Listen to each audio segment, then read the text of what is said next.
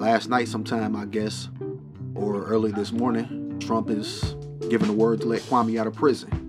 You know, it's a, it's a good thing. You know, Kwame's been there for seven years. He's supposed to be doing a 28 year bid. And, you know, um, as far as my understanding goes, you, you know, when, when you go to court, if you lie, that's your motherfucking ass.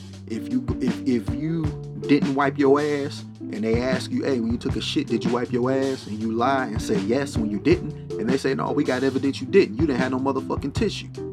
If you lie about anything in court and you get caught up, that opens up an investigation into everything. And I heard he was lying about his side chick. You know, I think her name was Chris. Was it Christine Beatty?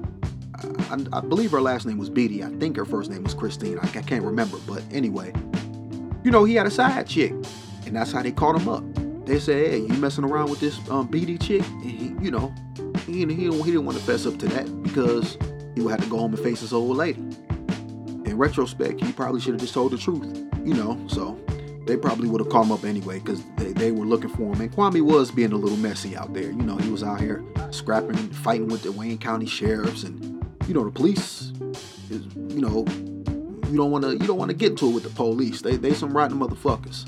Kwame, young black guy, they call him a hip hop mayor, so he already had a target on his back. But you know, you live and you learn, right? You know, Trump is letting him out of jail, so you know, Trump ain't so bad, right? I'm gonna get shot. I'm gonna get shot down for saying that. He letting a couple Negroes out of jail. That's a good thing, though. You know, whatever. Um, and you know, Mayor Duggan, current Detroit mayor, or Mike Dugan, however you pronounce his name.